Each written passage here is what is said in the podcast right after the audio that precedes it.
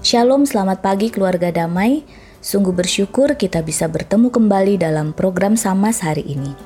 Renungan kita hari ini berjudul Gereja di Mata Allah dengan dasar firman yang terambil dari 1 Timotius 3 ayat 14 sampai 16 dan kita fokuskan pada ayat ke-15 yang berbunyi demikian. Jadi jika aku terlambat, sudahlah engkau tahu bagaimana orang harus hidup sebagai keluarga Allah yakni jemaat dari Allah yang hidup, tiang penopang dan dasar kebenaran. Keluarga damai yang terkasih, dalam suratnya kepada Timotius ini, Paulus menjelaskan tentang apa yang diharapkan Allah dari gerejanya. Terkhusus pada ayat ke-15 ini, kita akan merenungkan tiga hal yang dipakai Paulus sebagai penggambaran akan kumpulan orang percaya atau gereja. Yang pertama, gereja sebagai keluarga Allah. Setiap orang percaya yang sudah dipanggil keluar dari kehidupannya yang lama beroleh persekutuan di dalam gereja sebagai keluarga Allah.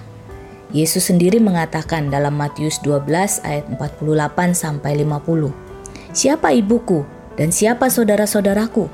Lalu katanya sambil menunjuk ke arah murid-muridnya, "Ini ibuku dan saudara-saudaraku." Sebab siapa pun yang melakukan kehendak Bapakku di surga, dialah saudaraku laki-laki, dialah saudaraku perempuan, dialah ibuku. Dengan menyadari bahwa gereja adalah keluarga Allah, bagaimana seharusnya kita bersikap? Karena gereja adalah keluarga Allah, maka seharusnya lah kita mengasihi satu sama lain. Masih dalam suratnya kepada Timotius di pasal yang kelima ayat 1 dan 2, Paulus mengatakan, Janganlah engkau keras terhadap orang yang tua, melainkan tegurlah dia sebagai bapa. Tegurlah orang-orang muda sebagai saudaramu, perempuan-perempuan tua sebagai ibu, dan perempuan-perempuan muda sebagai adikmu dengan penuh kemurnian.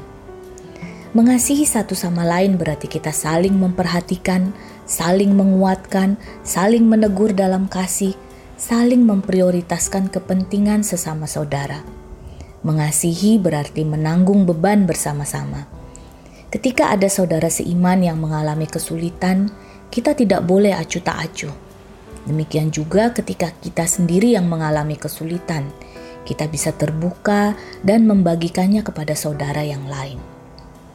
Pada Galatia 6 ayat 10 dikatakan, Karena itu selama masih ada kesempatan bagi kita, marilah kita berbuat baik kepada semua orang, tetapi terutama kepada kawan-kawan kita seiman. Paulus sendiri memanggil Timotius sebagai anaknya di dalam iman, dan dalam surat-suratnya ia sering menggunakan panggilan saudara-saudari. Keluarga damai yang terkasih, saya pribadi sangat menyukai panggilan yang sering kita pakai dalam lingkup gereja kita. Keluarga damai. Damai memang berasal dari singkatan nama gereja kita Darmo Permai. Namun memang sesungguhnya lah Allah memanggil gereja untuk menjadi satu keluarga Allah. Keluarga yang saling mengasihi dan hidup dalam damai bukan berarti keluarga yang tanpa masalah namun, bagaimana kita berusaha keras untuk bersatu dalam setiap perbedaan, melakukan rekonsiliasi ketika ada konflik. Inilah yang menunjukkan bahwa kita adalah keluarga Allah yang sejati. Keluarga damai yang terkasih, ketika kita menyadari bahwa gereja adalah keluarga Allah dan Allah ingin kita bertumbuh di dalamnya, bagaimana kita dapat berelasi dengan baik antar sesama anggota keluarga? Pada 1 Yohanes 1 ayat 3 para rasul bersaksi demikian. Apa yang telah kami lihat dan yang telah kami dengar itu kami beritakan kepada kamu juga supaya kamu pun beroleh persekutuan dengan kami dan persekutuan kami adalah persekutuan dengan Bapa dan dengan anaknya Yesus Kristus. Dari sini kita dapat melihat bahwa semakin kita menjalin relasi yang intim dengan Tuhan, maka semakin baik pula relasi kita dengan sesama. Karena itulah kita perlu terus bertumbuh dalam pengenalan akan Tuhan, baik secara pribadi melalui waktu teduh kita maupun dengan bersama-sama melalui program-program yang sudah dicanangkan di gereja, seperti acara-acara persekutuan, acara pemahaman Alkitab, KTB, dan sebagainya. Jangan menjauhkan diri dari pertemuan-pertemuan ini, karena di sinilah kita bisa terus tumbuh bersama, berelasi dengan Kristus, dan juga berelasi dengan sesama anggota keluarga Allah.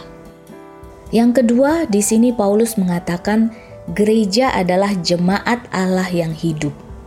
Jemaat di sini berarti sekumpulan orang yang dipanggil untuk tujuan tertentu. Kita orang-orang percaya terpanggil untuk bersama-sama menyembah Allah yang hidup. Di sini digunakan kata Allah yang hidup untuk menggambarkan dengan jelas perbedaan Allah kita dengan para dewa yang disembah pada zaman itu. Allah kita adalah Allah yang hidup, yang rindu untuk bersekutu dengan kita. Matius 18 ayat 20 mengatakan, Sebab di mana dua atau tiga orang berkumpul dalam namaku, di situ aku ada di tengah-tengah mereka. Inilah indahnya kehidupan kita sebagai orang percaya. Tuhan ada di tengah-tengah kita. Dia ada di tengah gereja kita. Dan dengan kesadaran bahwa Tuhan yang Maha Kudus itu ada di tengah-tengah kita, maka kita pun dipanggil untuk hidup kudus di hadapan Allah. Gereja harus dapat menjaga kekudusan kehidupan jemaatnya. Memang kita adalah manusia yang berdosa, hina, dan kotor. Namun kasih dan anugerah Allah sudah membawa kita ke dalam keselamatan. Dan ketika kita tunduk kepadanya, Roh Kudus akan terus memampukan kita untuk menjaga hidup yang kudus di hadapan Allah sehingga kita tidak berulang-ulang kembali melakukan hal yang mendukakan Allah. Yang ketiga, Paulus mengatakan gereja adalah tiang penopang dan dasar kebenaran. Pada masa itu, tiang penopang atau pilar memiliki tiga fungsi utama: menyangga bangunan dan atap. Kemudian, pilar dibangun dengan bentuk fisik yang tinggi agar mudah dilihat, dan sebagai tambahan, Pilar juga bisa digunakan untuk menempelkan pengumuman-pengumuman yang penting. Ketika gereja dikatakan sebagai tiang penopang atau pilar kebenaran, itu berarti gereja tidak hanya menyangga kebenaran, namun juga menyatakannya dengan jelas agar semua orang bisa melihat akan kebenaran itu. Gereja dipanggil untuk bersinar di tengah-tengah dunia, sehingga orang yang melihat dapat mengenal kebenaran dan turut memuliakan Allah. Gereja adalah dasar kebenaran, dasar atau pondasi menjaga agar sebuah bangunan tidak hancur, apalagi ketika ada badai menerpa. Demikianlah gereja harus memegang teguh kebenaran. Jangan sampai kebenaran itu terhilang atau semakin berkurang nilainya.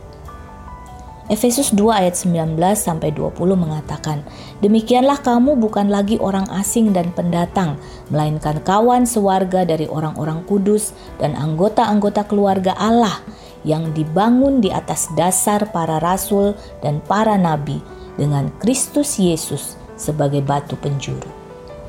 Untuk menjalankan fungsinya sebagai pilar dan pondasi kebenaran, maka setiap anggota gereja harus percaya akan firman Allah, terus mempelajari firman Allah, menghidupi firman Allah tersebut, dan terus mengajarkan kebenaran firman Allah tersebut.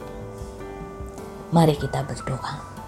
Ya Yesus Sang Kepala Gereja, Tuhan Allah kami yang hidup, ampuni kami ya Bapa, kalau kami belum melaksanakan peran kami sebagai gerejamu di dunia ini. Hari ini kami ingin berdoa terkhusus untuk gereja kami tercinta GKI Damai. Biarlah kiranya roh kudusmu terus menuntun kami semua untuk kami boleh mengenal kehendakmu sehingga kami terus boleh bertumbuh menjadi gereja yang memuliakan Tuhan. Dalam nama Yesus kami berdoa. Amin. Keluarga damai, kita semua adalah gereja Allah. Maukah kita mengerjakan peranan kita? sehingga kita bisa menjadi yang indah di mata Allah. Tuhan Yesus memberkati.